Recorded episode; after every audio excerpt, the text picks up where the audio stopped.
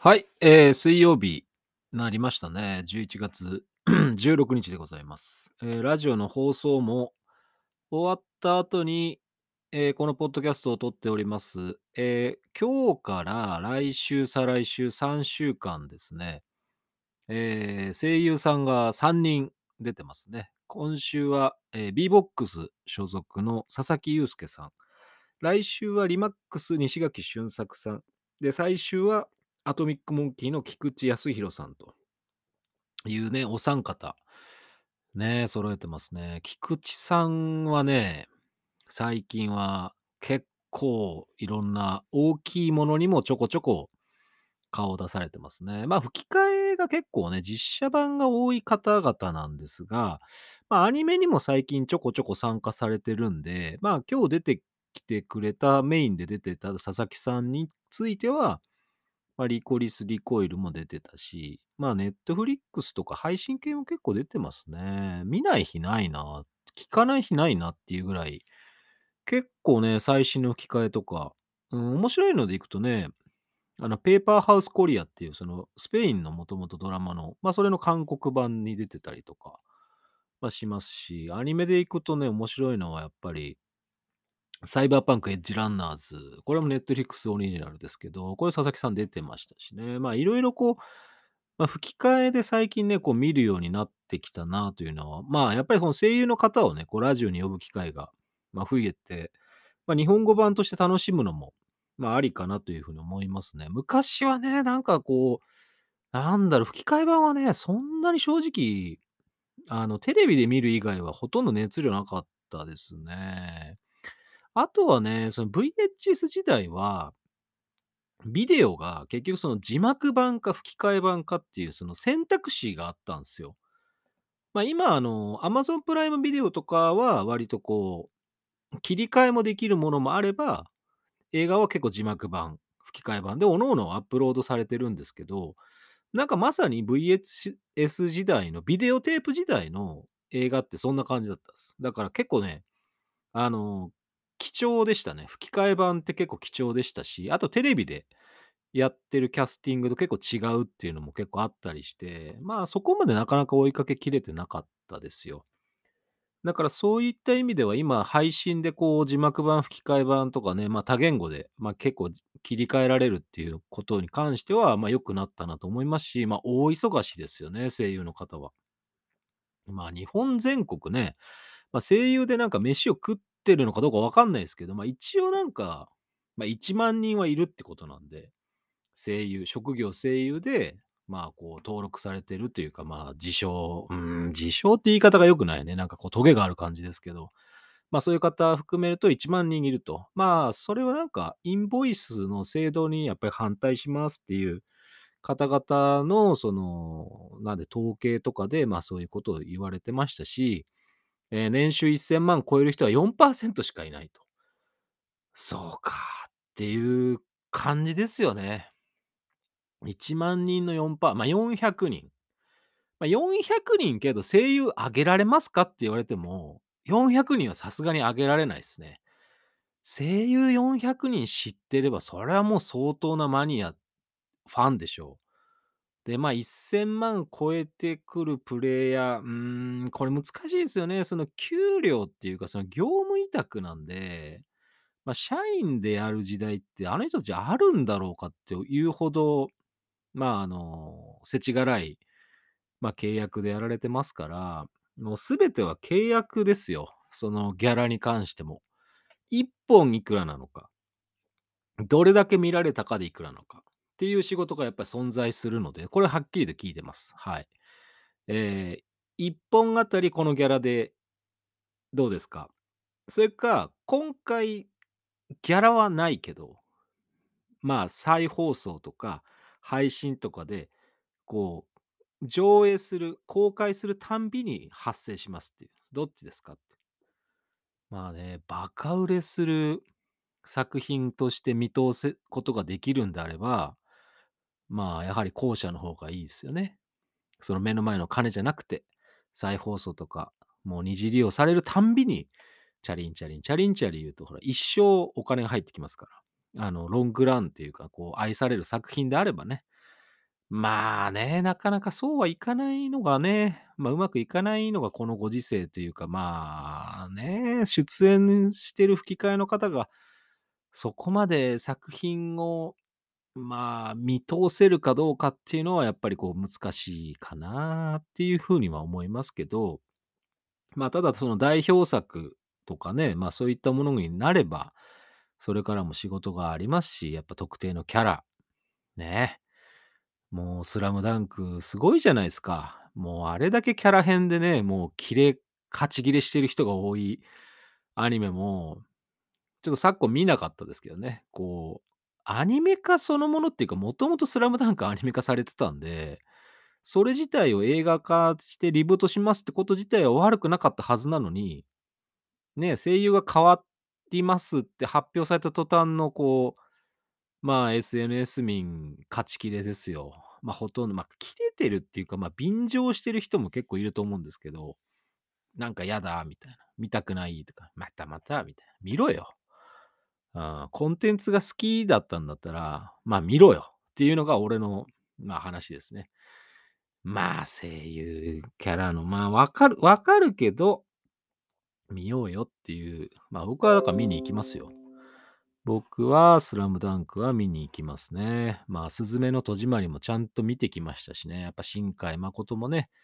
チェックしなきゃいけないし、まあ、細田守と新海誠監督の違いとはみたいなね、そういうネタもやっぱありますから、俺の中でも。まあ、そういった意味ではね、こう、新海誠作品は、まあ、よりこう、なんて言うんでしょう。日本のこう、まあ、民族的な部分がすごく、まあ、さらに強く出てくるっていうことでいくと、やっぱ好きですね、やっぱり。まあ、キャラクターもね、すごい今回、すずめの戸締まり良かったっていうのは、その主人公がっていうのもそうなんですけど、周辺のね、方々もそうだし、やっぱキャラとして出てくるものも、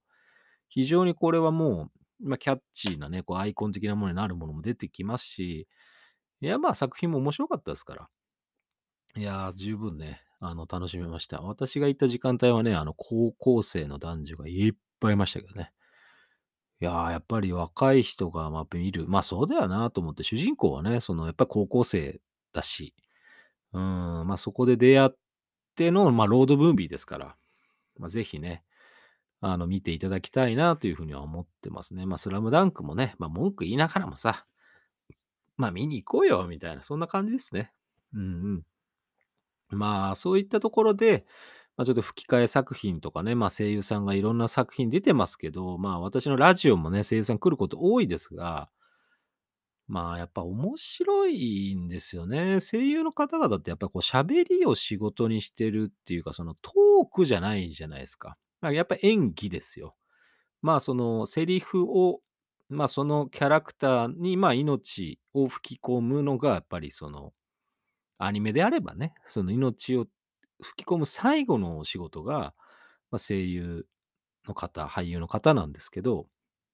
吹き替え版はね、また、あの、なんでしょう、海外の俳優さんが演じたものを日本版としてね、日本語版としてこう、直す、演じ直すという、そういった役目もありますんでね。まあ、やっぱりね、あの、やっぱ見ててね、こう違和感あるものもあれば、でも最近のものはね、あんまね、違和感ないっすよね。昔はやっぱちょっとこう、あれっていうのはありましたね。アルマゲドンのソフト版、これ大丈夫なのかなっていうのとかありましたからね。テレビ版はすごい豪華だったのに、なんかソフト版になったら一気に、おいおいおい、これななんだ、予算の関係かっていうぐらい、知らない人しかいなかったというね。悲しいというか、いやもうね、声優の方頑張ってる。うん、役当てられてる方は当然頑張ってるけど、なんかこれじゃないんだよなっていう感が強い作品もたまに吹き替えはあります。まあ、それは予算の関係でしょうね、きっと。で、最近見たのはね、まあ、本当にこう、ネットフリックスで発見しちゃったのが、まあ、たまたまね、マドンソク主演の犯罪都市っていう韓国映画が、まあ、2がね、あの、公開されてるんで、もう一回1をちょっとこう、見とこうかなと。あ、ついでに、吹き替えで見とこうかなと思って、1吹き替え版を探してたんですね。そしたらネットフリックスにあって、見てたら、えーラジオで登場していただいている菊池康弘さんが マドンソクを当ててましたね。うーん、これはまた、これをなぜ俺はラジオで、ラジオ収録前にこれ発見できなかったかっっていうのは、ちょっと多分タイミングを逃しましたね。まあ、けどそういうのもあってもね、いいかな。まあ、つあの、菊池さん優しいんで、あの、ツイッターで絡んできてくれるんで、あ、優しい人だよなと思います。ほんとに。いや、ほんとね、なんかこう、俺はこここに出てるのはっていうのをやるたんびにね、こう、菊池さんがね、いや、出てるんですよ、実はみたいなね、普通に出てきてくれますから。いや、ありがたいっすね。やっぱりこう、まあ、出役の人々はね、やっぱノリの良さっていうのも、まあ、必要なんじゃないかなっていう風にやっぱ思う時もありますね。うん、まあ、ノリはいいんだけど、SNS 一切やらない人もいいるんで、まあ、それはそれでなんかその人の生き方というか、こう、まあ、心がけっていうのもあるでしょうから、俺はそれは全然悪くないと思いますしね。ま、やらないなら一生やらないで欲しいと思いますもん、うん、ま、やるんだったら徹底してやる。もう中途半端良くない。もうやるんだったらやる。もうやらないんだったら絶対やらない。まあ、その両極端ぐらいでいいんじゃないですかね。なんかその方がね、なんかこう楽しい。うん、だ今更なんかこう、な、SNS でこう、ね、何万フォロワーいますっていう声優さんをさ、なんかわざわざなんかこう呼ぶ気にならないんだよね。俺はへそ曲がりだから。うん、なんかこう、ツイッター自体もまあ、悪くはないし、ま、ネタとしてまあ、嫌いだ、うんぬんだっていう時もある。ま、ほんとに嫌な時もあるけど、まあ、最近はそういうのもあんまないなっていうのもありますしね。ま、そういった意味でいくと、うまく使える、ま、SNS ってまあ、やっぱりこう道具ですから、ま、道具としてうまく使える、ま、距離感でやっていけんのが一番いいなとは思ってますから、ま、使いたくない人は使わなきゃいいし、ま、でもやっぱ情報とかをね、ま、き知る手段っていうかきっかけとして、まあ、あってもいいなと思います。別に、なくなれという風に思ったことは一度もないですからね。うん、滅べと思ったこともないので、その辺はね、俺も使い方間違ったことはないとは思ってるんだけど、まあ、スプーンっていうアプリだけは使い方を間違いましたけどね、やっぱり。まあ、配信アプリだけは。うん、まあ、ラジオ番組始めるきっかけになりましたけど、ま、ああれだけは認めないね。あれだけは間違ったと思う、ほんとに。ほんとに間違ったことやってるやつもいっぱいいるし。まあ、ただその、間違ったことをいっぱいやるっていうか、その失敗して、まあ、そこから学びを得るってことは別にいいことだと思うんで、みんなね、失敗すりゃいいんですよ。こう失敗の海に飛び込む、まあ、失敗の海に飛び込めっていうのはね、あの、かの有名な糸井重と重利えっと、糸井重里さんも言ってましたが、もう噛むね。言い慣れないこう言葉が出ると噛むね。糸井重里さんも言ってましたから。うん、失敗の海に飛び込む。これがいいこれですっていうのを言ってましたから。まあ、何言ってんだかって感じですけど、まあ、けどそうなんですよね。やっぱ手数が多いとね、失敗する数も増えるし、まあ、そっから学ぶことも多いだろうなと思いますけどね。まあ、学ばない奴は一切学ばないんだけどね。うん、はっきし言って。うん、ほんと学ばない奴もいっぱいいるから、そこが困ったもんなんだよな。いや、こうさ、失敗すりゃいいんだとか、こう失敗すること前提に物事をさ、組み立てられても困るんだよなと思って、そこを勘違いされるのがほんとにね、それだけは違うよってことは言いたいね。なんか、失敗してもいいっていうのは、失敗しないように準備して頑張って段取りやって頑張ってもやっぱり失敗があったとかっていうのはいいじゃない。いや、こんな失敗してもいいんだよみたいな感じで、ほんとにガチンコで仕事とかに来られたら、ちょっと待ってって話になるでしょ？だから、やっぱりね、こうやっぱ本気で行かなきゃいけないと思う。失敗の海に飛び込めって、糸井重里が言った言ったって、失敗してもいいって言ってるわけじゃないから。失敗することもあるぜっていう話だから、それを恐れちゃいけないよっていうのは、まあ、偉人の方々が言ってるわけですよ、こう。ま、糸井さん生きてるけど、まだ死んでないけどね。まだあのご存命ですから、あの、奇跡には入ってませんので、まあ、死んだ方ではないんですけど、だからその真に受けすぎて、何でもかんでもやりゃいいとか、準備不足でもういいとかっていう話じゃないから。これだけはね、俺ほんとにね、あの、ツイッターとかは書かないです。書かないけど、これだけは声で残しときたいと思った、最近。うん、だから、なんかこう、実力があるのに、まあ、前へ出ないっていうか、こうやらない、自分なんてって思うぐらいだったら、ちゃんとこう、前へ出た方がいいと。それだったら失敗した方がいいって、経験踏んだ方がいいっていうことを言ってるだけで、失敗を前提に、こう何やったっていいなんてことはないから。そこだけは勘違いしないでくれ。で、でプロっていうのを俺もあんま強く言いたかないんだけど、いや、プロの仕事っていうのはさ、あの、失敗してもいいやねって感じでなんか絶対ないから、そんなことはっていうことは、やっぱね、言っときたいね。あ、声優の方だってそうですよ。今日一緒に。俺だからやっぱさ、その職人とかプロっていう人たちとはすげえ話が合うんですよ。あの、なんだろう、そういう人をやっぱリスペクトしたいって気持ちもあるし、ま、ラジオに出てくれた佐々木さんとかもすげえ面白くしたいっていう風にやってくれてたから、